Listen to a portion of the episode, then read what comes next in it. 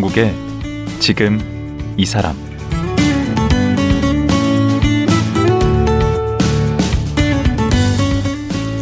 안녕하세요. 강원국입니다. 이불 밖은 위험하다는 농담을 할 정도로 코로나 때문에 이런저런 제약이 많은데요. 집안에만 머무르기에는 우리나라 가을은 너무 아름답습니다. 그래서 사람들과 거리를 좀 둘 수 있는 산으로, 들로, 계절을 즐기러 떠나는 분들 많은데요. 혹시 충남 공주에 있는 연미산 자연미술공원에 가보셨나요? 이 공원 꼭대기에는 아주 의미 있는 작품이 전시돼 있다고 하네요. 작품 제목이 기후위기 방주랍니다. 커다란 배가 땅에 비스듬히 처박혀 있는 모습인데 기후위기를 설치 미술로 표현한 이경호 작가의 작품입니다. 기후위기, 이제 다른 나라 혹은 기후위기로 삶의 터전을 잃은 북극곰의 문제가 아닙니다. 우리도 계절마다 이상 기후현상을 겪는데요. 설치미술 이경호 작가와 기후위기에 대한 얘기 나눠보겠습니다. 이경호 작가 만나보죠.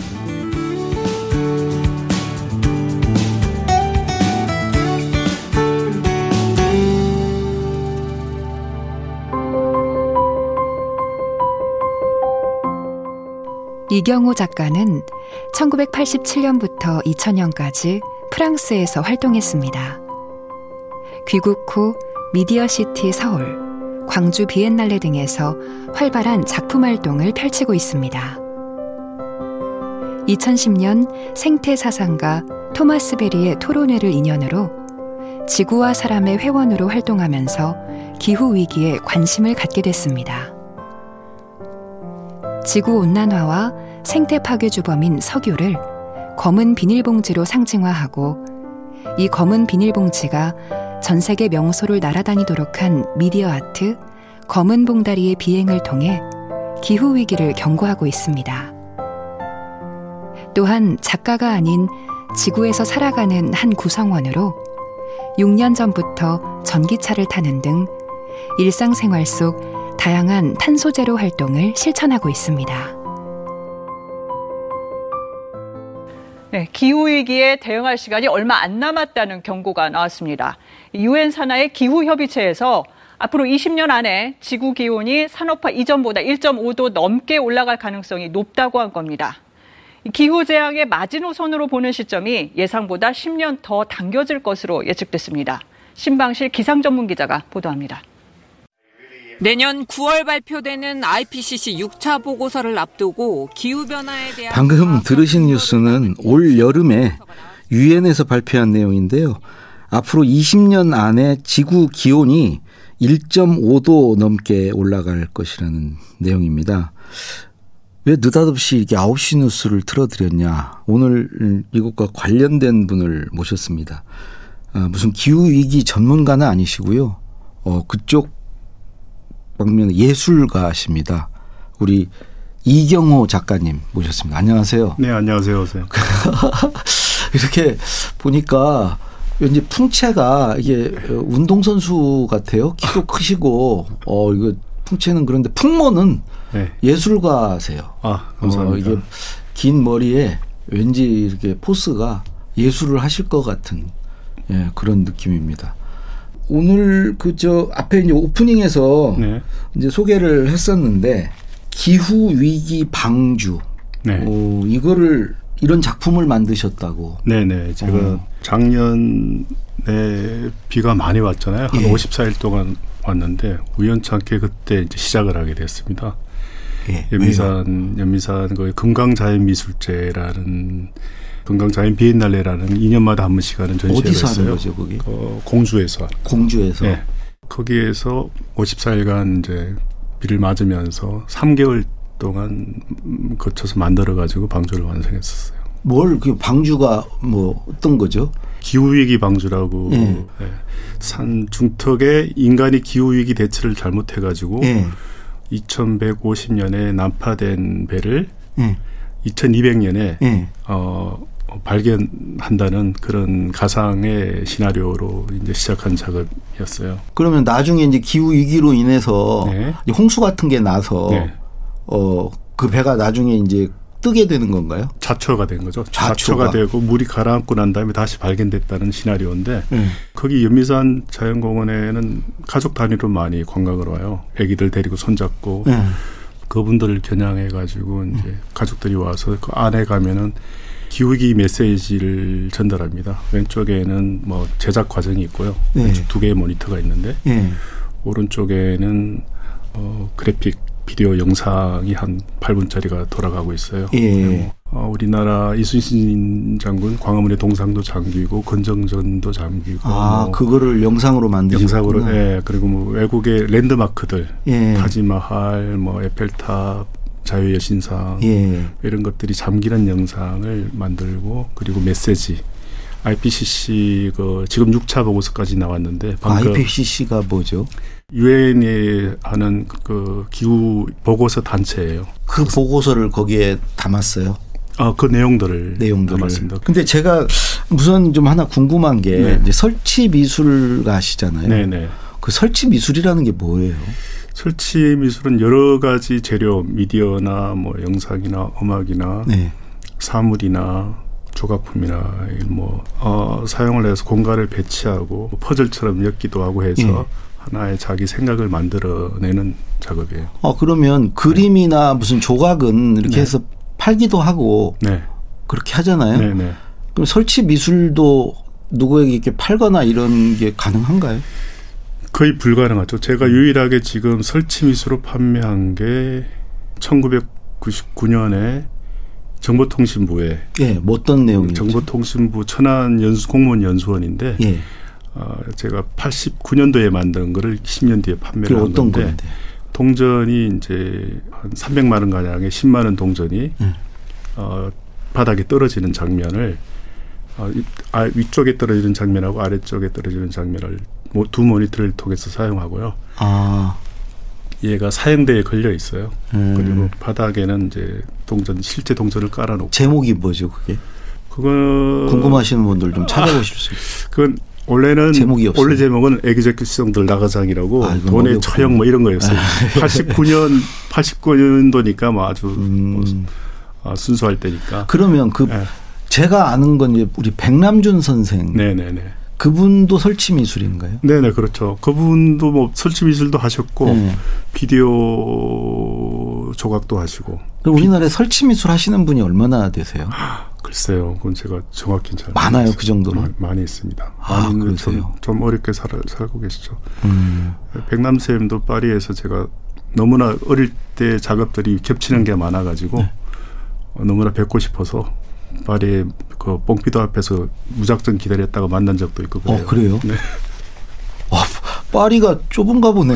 그러니까 저는 뭐 우연히 많이 겹치는데. 그러니까 간절해서 만나. 간절해서. 네. 거기 자크 동기랑 갤러리에 오셨다는 그 방명록을 네. 보고 이분은 뽕피드를 거쳐갈 것이다 해서 그 카페, 카페도 부부로 해서 무작정 기다렸어요. 아. 그래서 만났어요. 지금 자꾸 하셨잖아요. 자꾸 하셨죠. 네. 네.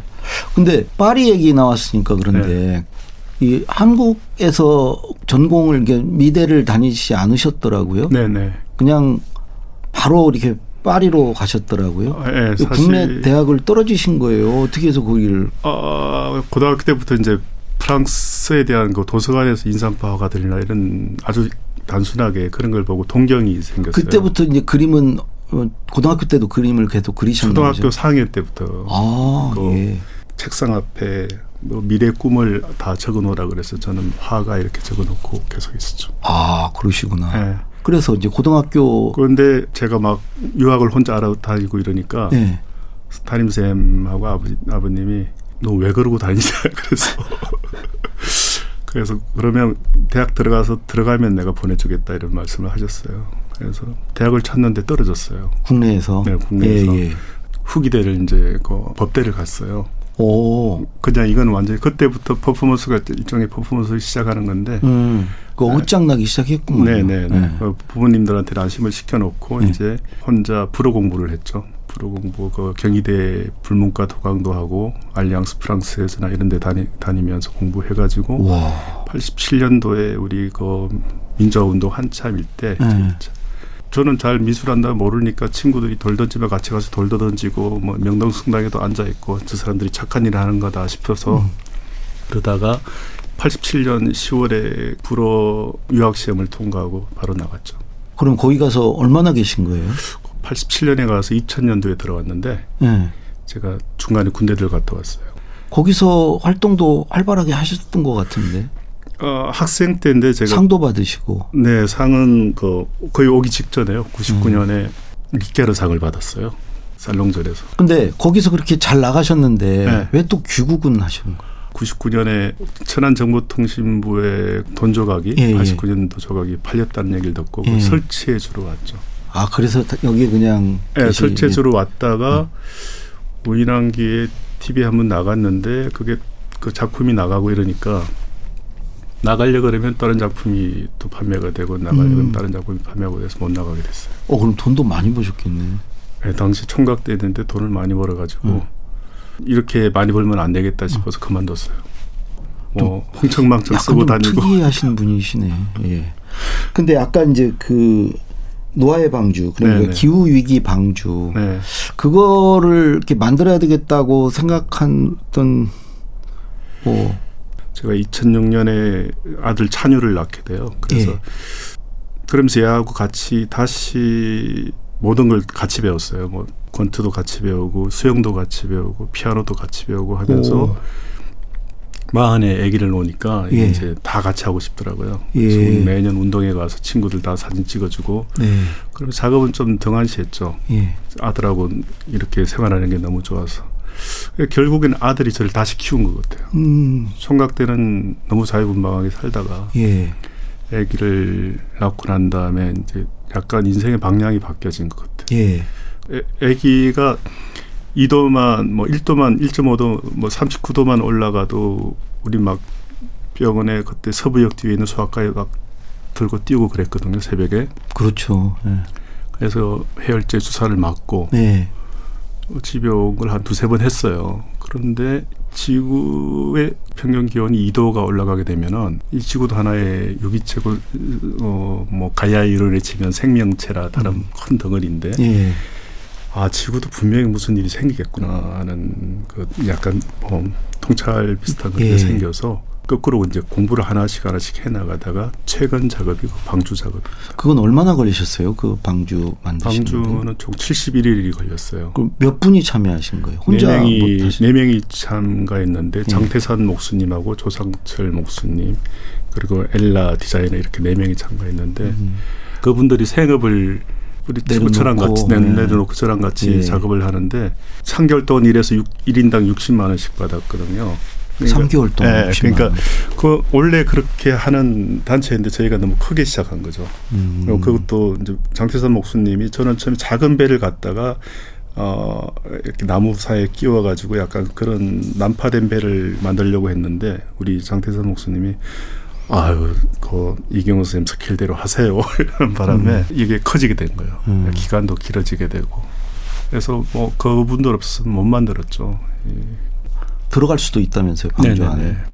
45도로 기울어진 배에 들어가서 이렇게 하늘이 보이는 창문틀이 있고요. 예. 왼쪽 오른쪽으로 이제 그 배에 있는 창문들이 네. 항상 있는데 거기는 원래 성경 성경에서 어, 하나님이 너희들에게 다시 이런 큰 재난을 주지 않겠다고 약속이라는 의미에서 무지개를 선물했어요. 음. 그래서 거기는 이제 무지개 필터를 놓고 그 우리 작가님 하면 이렇게 먼저 이렇게 떠오르는 게 검은 비닐봉지를 가지고 설치 미술을 하는 게 굉장히 유명하던데 네. 그건 좀 설명을 좀 해주시죠.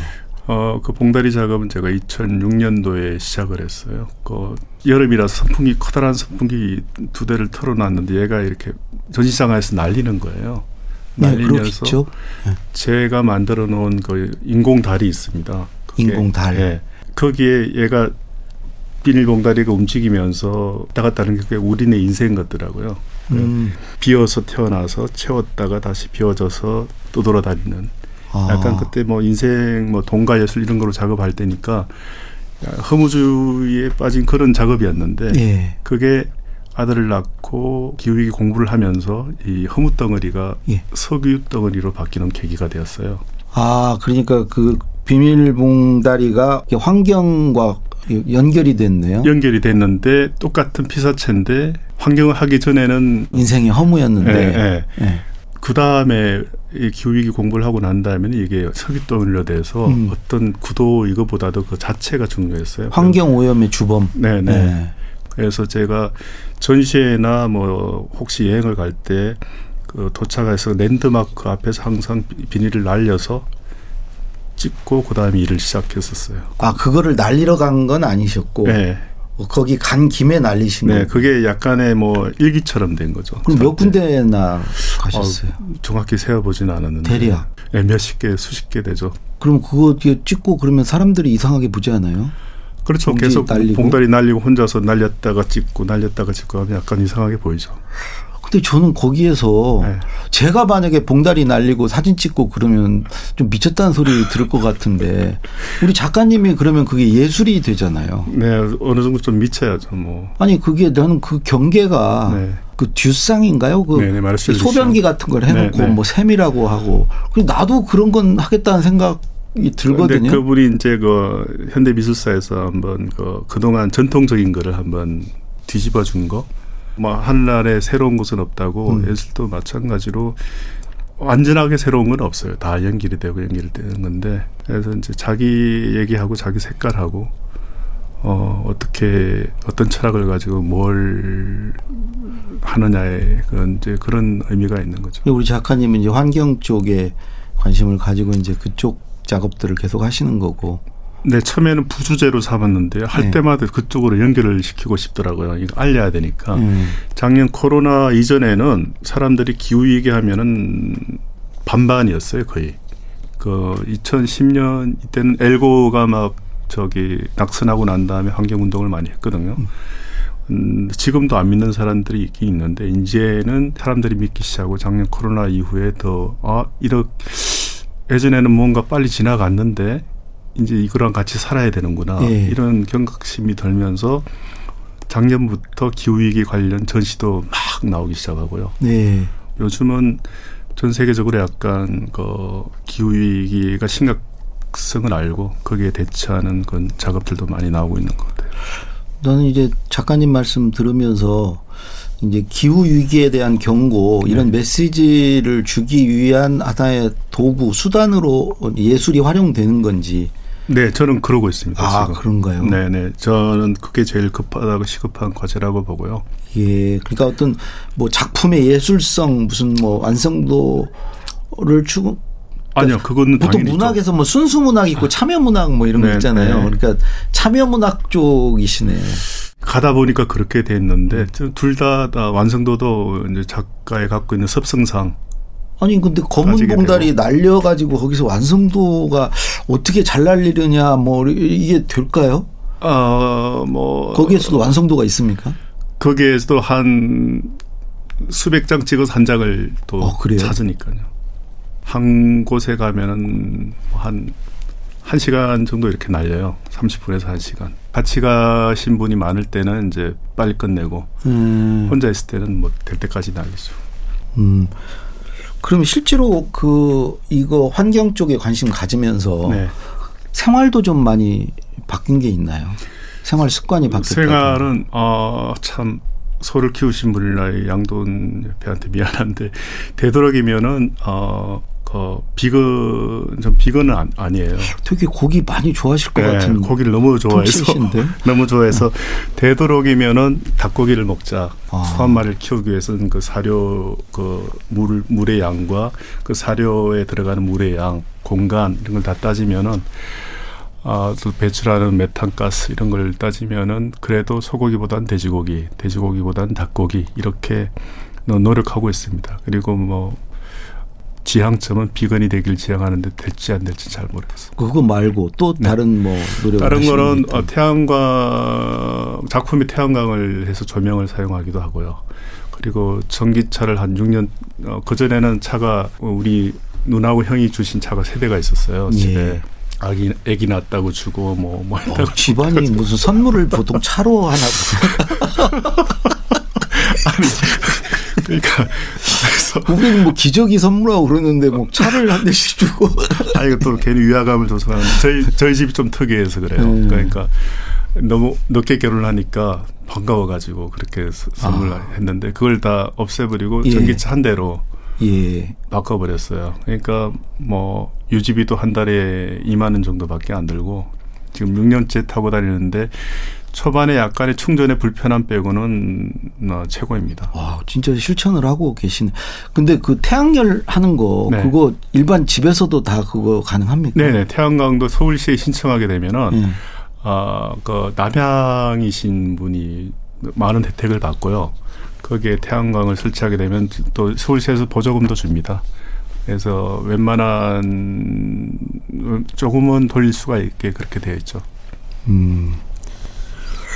그 우리 작가가 하나 이걸 쓰는데 저 괜히 이거 질문했다 혼날 것 같은데 네. 그 무슨 내용이냐면 네. 이 설치 미술을 하시다 보면 네네. 네.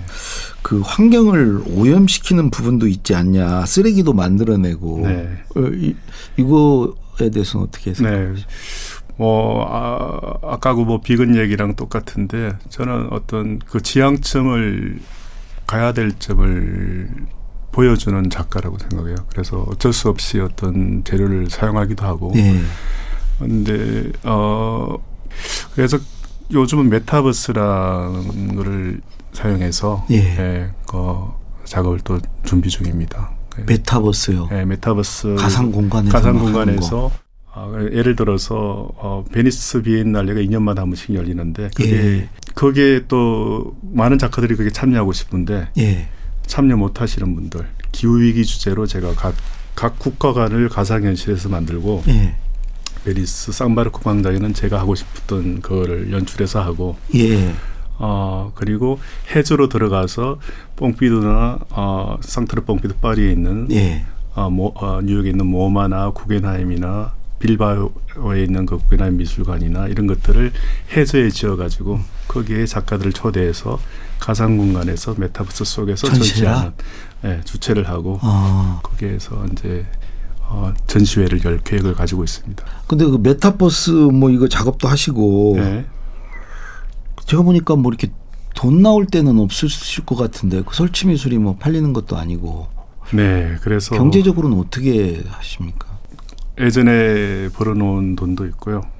그아 옛날에 아까 정보통신 그거. 네 아니요 아니요 뭐뭐 뭐, 뭐, 그거 말고도 많이 있어요. 네, 네. 네. 그래서 어, 또 제일 큰 후원자는 저희 누나입니다. 그래서. 아, 차주신 분? 네. 네.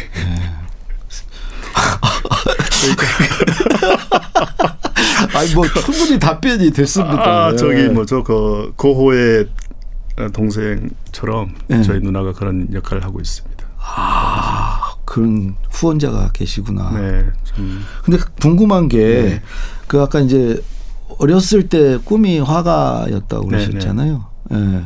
그러면 그, 그 꿈이 한 번도 바뀌지 않고 쭉 계속된 겁니까? 네, 제 꿈은 바뀌지가 않았습니다. 어떻게 지금 생각해 보면 그 잘했다 생각이 드십니까? 그건 약간의 만약에 이제 누나가 없는 상태 그런 상태에서도 과연 이게 잘한 선택이었는지 누, 나가 없는 상태였으면 잘 팔리는 작업을 또 하기 위해서 또 이렇게 노력을 했겠죠. 어떻게? 에, 의미 있는 작업을 하시는 것 같은데 네. 그래도 자, 뭐 작가의 숙명 같은 건데 그래도 스트레스 많이 받지 않습니까? 작, 작품 활동 하시다 보면 즐거운 스트레스인데 아 그래요? 네, 이게 또 잘못되면은 제가 지금 공황장애를 10년간 앓고 있는데 어 지금 네, 그러세요? 네. 잘못되면 또 이렇게 그 스트레스가 잘못 가면 그게 꼬릴꼬릴 물어서 또 안 좋아요. 그래서 음. 어 어떻게 푸세요? 일단 약을 계속 먹고 있습니다. 술은 안 드시고? 술도 먹고 있어요. 술 많이 드실 것 같은데. 네, 술 먹으면 안 되는데 지금 뭐 심장 그거 안 좋아요, 네, 심장 수술도 있고 음. 그래서 안 되는데 그걸 지금 못 하고 있고요. 백남준 선생님을 거기서 만났다고 그랬잖아요. 네. 그분이 이게 모델이십니까? 아, 아니면 다른 본받고 싶은 작가가 있으신가요? 어, 존경하시는 분, 하는 분이죠. 백남 음. 선생님이나 지나간 20대 때는 너무 건방졌기 때문에 그분들을 다 미워하고 막 그랬었는데 음. 지금은 모든 살아있는 예술가, 죽어 있는 예, 죽어 돌아가신 예술가 아니면 지금도 어, 힘들게 사는 예술가를 다 존경합니다. 마지막으로 그 우리 이 작가님은 그 어떤 작가로 이렇게 사람들에게 기억되시길 바라시는지. 음, 아, 괜찮은 작업했다. 의미 있는 작업하고 죽었다. 뭐그 음. 정도. 정말 마지막으로. 네. 그 방탄소년단에게 뭐 할 말이 있다고 아, 인터뷰에서 아, 그러셨던데 이게 왜 한번 얘기 좀 하시죠. 아니라 저번에 뭐 어떤 기자분하고 얘기할 때도 했는데 우리가 급할 때 누구한테 도움을 청할 때 한 사람을 꼭 찍어라 그러잖아요. 그렇죠. 에, 찍어서 도와달라고. 어, 그렇죠. 저는 지금 문재인 대통령도 어, 탄소 제로를 위해서 노력하고 계시고 예. 한나라의 수장이나 그리고 현대차를 가지고 있는 정의선 회장이나 그리고 전 세계에 많은 선한 영향력을 끼치고 있는 BTS나 네. 그리고 블랙핑크나 뭐 이런 사람들이 음. 그룹들이 한마디를 더 해주고 기후위기에 대한 예.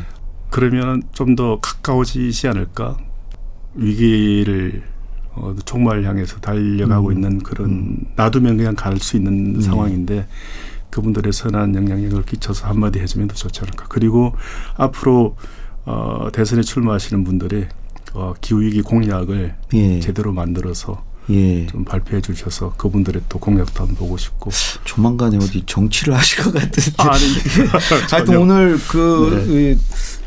이 자리를 통해서도 네. 그 기후, 기후 위기의 어떤 심각성 이런 걸 말씀해 주시는 계기가 이제 자리가 됐다고 생각을 합니다. 오늘 네. 나와주셔서 정말 감사하고요. 네. 예. 공황장애 빨리 저 극복하시기를 아, 뭐 그거는 빌겠습니다. 쭉, 쭉 가져가야죠. 예, 오늘 감사합니다. 네네, 네. 감사합니다.